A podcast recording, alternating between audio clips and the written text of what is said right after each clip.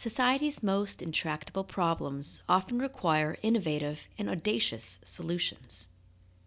Most recently, we've witnessed the growth of impact investing, for example.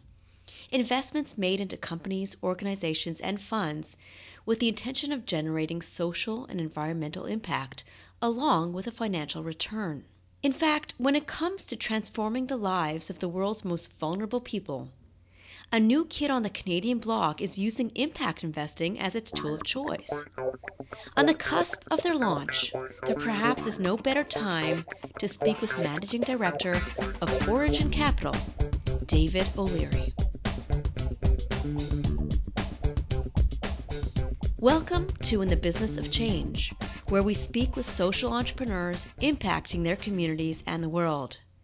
I'm your host, Elisa Birnbaum, publisher and editor in chief of SEE Change magazine. Stay tuned for additional dates of my book tour coming up this year.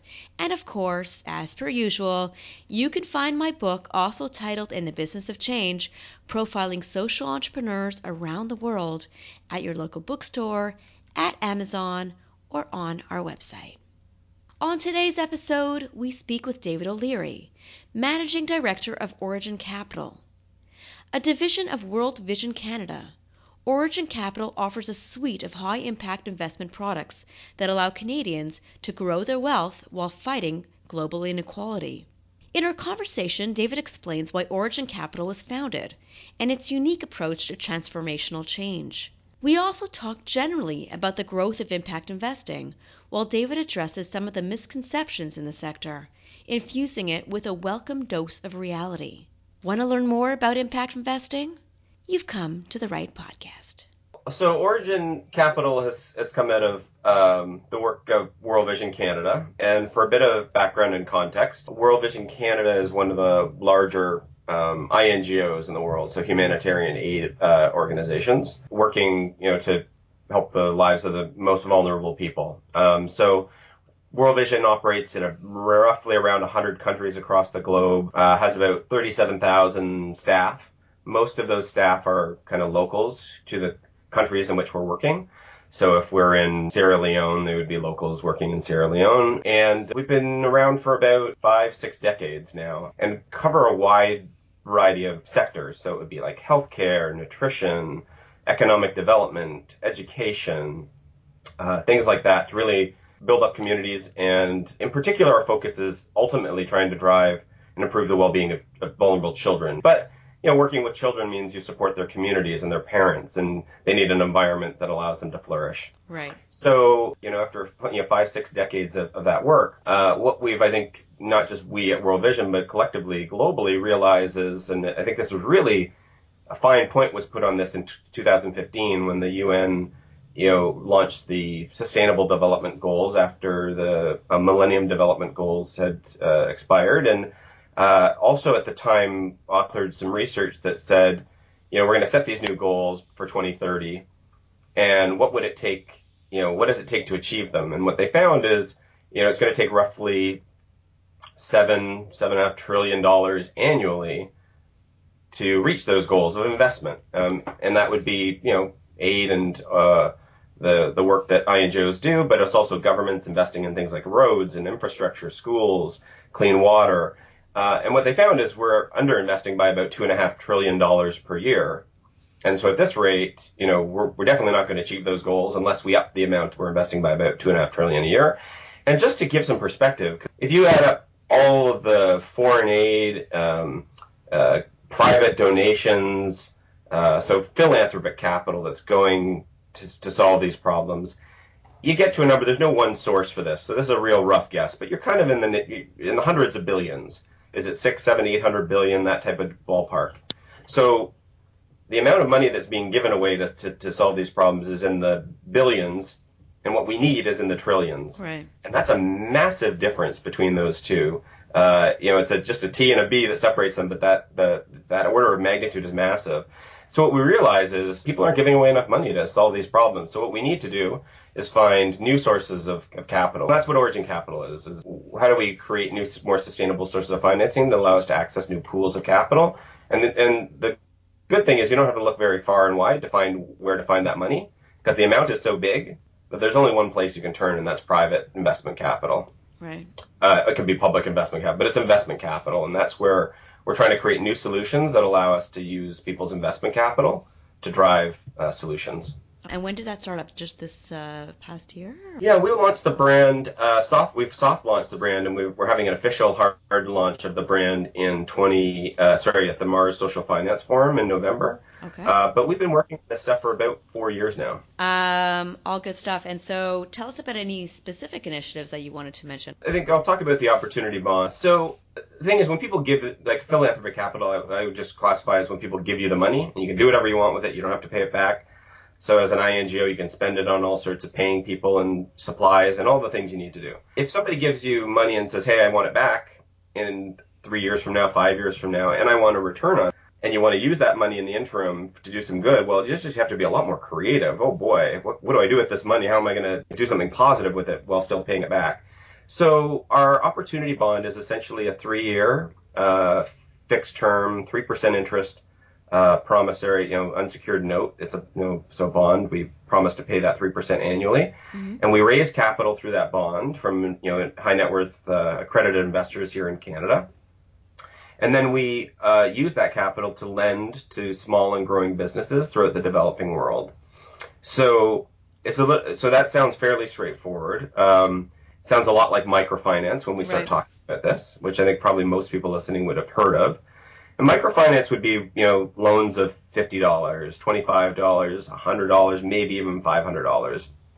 it's that really first loan that maybe a, a, um, a borrower in Sri Lanka buys some seed, grows some crops, sells at a local market, and it's enough to feed their family, but, you know, they're not hiring staff and buying equipment and purchasing property with that type of capital.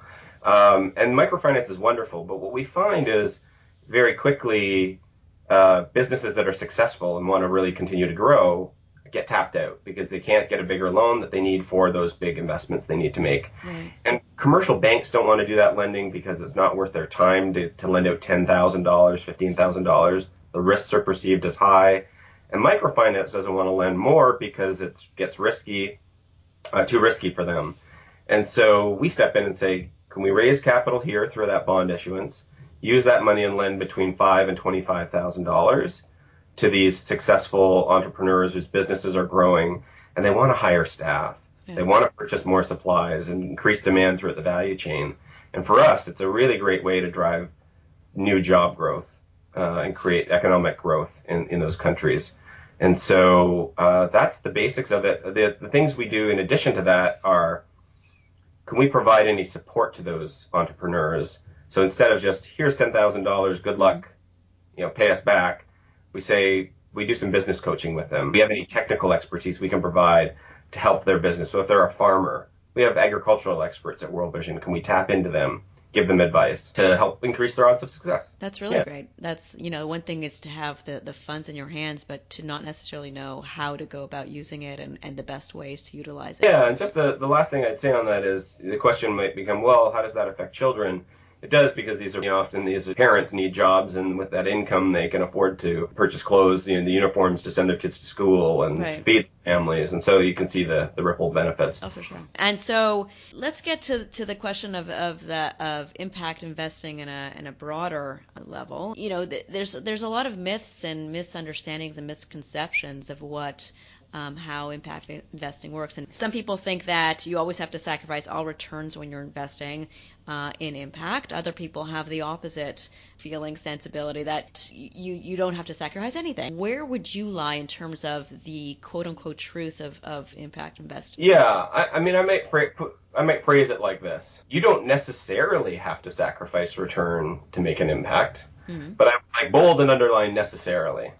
so sometimes you don't and at other times you absolutely do. Um, and so it depends on uh, what type of impact uh, you want to have uh, in what region and on what problem and for what you know sort of uh, beneficiary and, and and it defines on, you know it depends on how you define impact. You know every every investment that you make has an impact. I mean this is I think for me one of the big aha moments. I, you know, I, I grew up in the world of in finance and doing a CFA and MBA, MBA and watching Wall Street and greed is good, the Gordon right. Gekko sort of speech. And that's just like you grow up brainwashed to believe maximize shareholder value at all costs and you don't think about anything else. And the big aha moment for me was, right, like every investment we make has an impact, has a consequence on the world. And to not think about those consequences when you're investing and trying to maximize shareholder value is so irresponsible. Right. It would be like walking around all day just littering everywhere you went without any regard for like the fact that you're just making a mess everywhere. Um, and that's how we've been investing for just all time. And now mm-hmm. there's some awareness of where I'm right. These have consequences. So, um, you know, if you made an investment and said, listen, I'm going to make sure that the types of companies I invest in are responsible about their environmental impacts. They clean up after themselves and they try to mitigate how much damage they have to the environment. Or and or they treat you know they they're pursuing gender diversity and gender equality, so they create an environment for women that is supportive and uh, treats them equally. That's a way to make an impact. And, and what we see is you're investing in traditional businesses, for-profit businesses that, as they're going about trying to make a profit, are responsible about it. And that has an impact right? If you yep. if we all just collectively support those businesses, uh, it drives the right behaviors. And I, in that case, I don't think you have to sacrifice anything. If anything, what we've seen is the you know data that we've seen now for two three decades shows us that those companies that act responsibly actually perform better and drive more profitability. So it actually can improve your returns. If, on the other hand, you want to, you know, solve problems in um, fragile contexts in Afghanistan or you're in Democratic Republic of Congo and you're trying to deal with uh, geopolitical risk, currency risks, and you know understanding the problem is harder because the cultural like there's a just getting there and back is expensive. So uh, depending on the problem and what you want to solve, you may or may not have to uh, you know sacrifice return. But if you want to certain problems, you you just add costs, risks, and uncertainty that will eat into your return, and that's you know Right. You're going to get comfortable with that if you want to try to solve those problems. And the very fact that it's even possible to make an investment that you know, returns your capital, even provides a small return and does that type of good in the world is amazing and should yeah. be wonderful. Uh, so I hope that's not seen as, oh, well, that's disappointing. No, I think that's the reality of the situation. And, yeah. and, and people do, more and more people are looking at, you know, what can they do to make a difference and starting to realize that uh, where they put their money and how they spend their money is, is, you know, more mindful and more conscious of it. But I think it's good to, to have your eyes open as well as to, you know what to expect. Um, what about the biggest challenges that you face? Uh, you know, lots and lots of challenges. As an as an INGO and as a registered charitable organization, uh, you know what what a charity is allowed and how they're allowed to use their their money and how they're allowed to raise capital. There's you know the regulations having kept up with the evolution in the merging of for-profit and non-profit. Right. That's always a bit of a challenge. Uh, these ideas and concepts that we're pursuing are new to the organization and not just at World Vision, other charities that are in the same spot doing this type of work are finding the same thing. So it's just a socialization of the ideas. Uh, trying something new is sometimes hard. Um, and, and obviously all of the, the intricacies that come with working in, in different contexts and understanding you know the local problems and all that. And that's where World Vision really has a big advantage is yeah. we have local people on the ground who understand context. Um, and then broadly within the industry, uh, I'd say the challenges are just a, like awareness, understanding about what it is. Um, there, the regulations are a problem too here. Most of the impact investments are private securities, which make it more difficult for the average investor to access them because there's some rules around whether you can sell to the retail public. So lots of challenges all around. Where where do you see it going? Um, do you see it sort of tackling those challenges? Do you specifically in your job see uh, being able to do so? And do you see it growing? Do you see it? Uh, I don't know. What what do you see happening with it? Yeah, I mean, I think uh, I, I have often asked this question a lot, and I, you know, I, I think what we'll see is uh, the change will happen at a like an accelerating rate, but it, it starts off real slow, and so you've kind of got this uh, slow increase, and, and it starts to compound, and so you really see the biggest advances in the later years. Um, and so I think, you know, over the next five years, it's not sort of, there's no radical changes. Next 10 years, I think that's a more interesting question. I think what you'd start to see, um, are, you know, the regulations starting to sort of uh, uh, continue to adapt and, and, and keep up and allow them to become more accessible. Maybe in 10 years, we start to see the first sort of publicly traded vehicles that are impact oriented. So whether those are um, you know, ET, like an ETF structure that allows you to access impact, like true impact investments. I would say, you know, I, am worried about when there might be the first sort of um, high profile sort of blow up of, of an impact investment that maybe like gives a black eye to the industry. Yeah.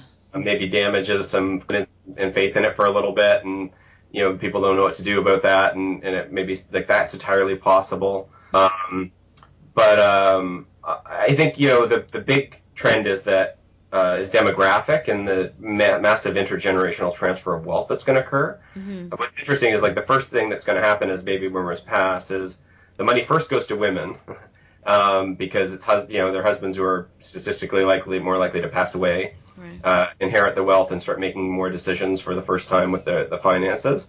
Uh, and then it gets passed on to their children. And interestingly, both of those demographics, women and millennials, uh, are disproportionately more likely to in, make impact investments than older men. Um, and so I think that really escalates uh, the rate of, of impact investing and the demand for it.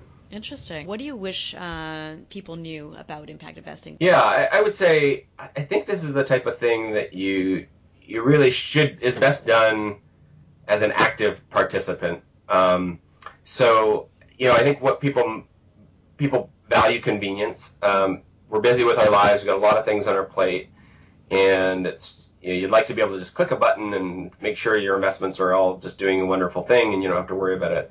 Um, and you know, I think you can um, for sort of socially responsible or ESG investing, that's a little more feasible. When you really start to think about impact investing, where you're trying to actively drive impact to the things you care about, you really kind of have to roll up your sleeves, really get in touch with what's important to you. You can't tackle everything. And so what do you want to focus on? How do you want to, and what impact do you want to make? And then really think about what is, what is meaningful impact. And not all impact, like, like there's a lot, what will happen in this industry, and it's already happening as you get sort of this greenwashing, yeah. you get for profit, you know, people looking just to make a profit off of a trend capitalizing on the fact that people want to do good and, and profit. Yep. And so you, you can tell a great marketing story. You can put together data and stats that look make everything look pretty. But if you don't scratch beneath the surface as an investor, you just get taken for a ride and you'll feel good, you know, maybe you'll feel good about it, but you won't actually be doing any good in the world potentially. Right. And there's a big difference, I think, between firms and how much care and effort they put into really understanding whether they're making a difference or whether they're just doing the things they say they do. So here's a real a tangible example. Um, in the case of our work with, with small and growing businesses, a lot of this work, um, you could we could put together a lot of stat data and stats, and we have these stats on. These are the number of loans we gave out. This was the average size of the loan. These are the countries, the types of people. These this is what percentage went to women and that would all look wonderful. Oh, look at all this, these loans we gave, and that should lead to all these good things. But how do we know? Are those businesses being successful? Are they actually creating jobs? If they're creating jobs, are those, is the income actually going and being used to for positive things? And so what we've started to do is spend a lot of time and effort and energy on the first step, and we've got a long way to go. But you have to put the time and energy, build the infrastructure to measure the number of jobs that are being created. And even that one stat, just to give you an example, can be fairly complex. Like, so we're asking, we ask questions and we get data regularly on the number of jobs that have been created because of the loan that the borrower received to hire staff. And are they full-time jobs? Are they part-time jobs? Are they seasonal? Are they contract? Do they go to men? Do they go to women? Do they go to youth? And those are there's a big difference. Mm-hmm. A full-time job versus a part-time or, or seasonal job, like it's sporadic and you happen to get some income is nowhere near as impactful in that community as a full-time salaried job because you don't have any predictability over your income. And so if we were just in a position where we created a bunch of sporadic jobs that with you know uh, income that's unpredictable, arguably we're making very little impact. So these things matter, and the organization that's doing the work, if they don't really care about the impact they're trying to drive, you can be taken for a ride as an investor. That's a very good point. I, like the fact that we're we're becoming more informed through this conversation of how it works and and the realities on the ground and what you need to think of uh, before you make an impact investment and and hopefully that'll inspire people to do more of that um, specifically with Origin Capital. Uh, and just to end on that note, you will be seeing you at the Social Finance Forum in Toronto. Is that correct? Yeah, so uh, November 6th through 8th, I believe, um, in Toronto we're going to be the title sponsor of the Social Finance Forum. So there's on the evening of November 6th, there's an opening reception. We're going to launch our brand there. We'll have a, probably a 10, 15 minute presentation telling people about what we are and who, what we do. And then there's a fireside chat that follows that with uh, Jed Emerson, who's uh, amazing. And uh, we're going to be talking about these sort of big existential questions around impact investing and uh, and is you know is capitalism broken? Is impact investing part of the solution or part of the problem?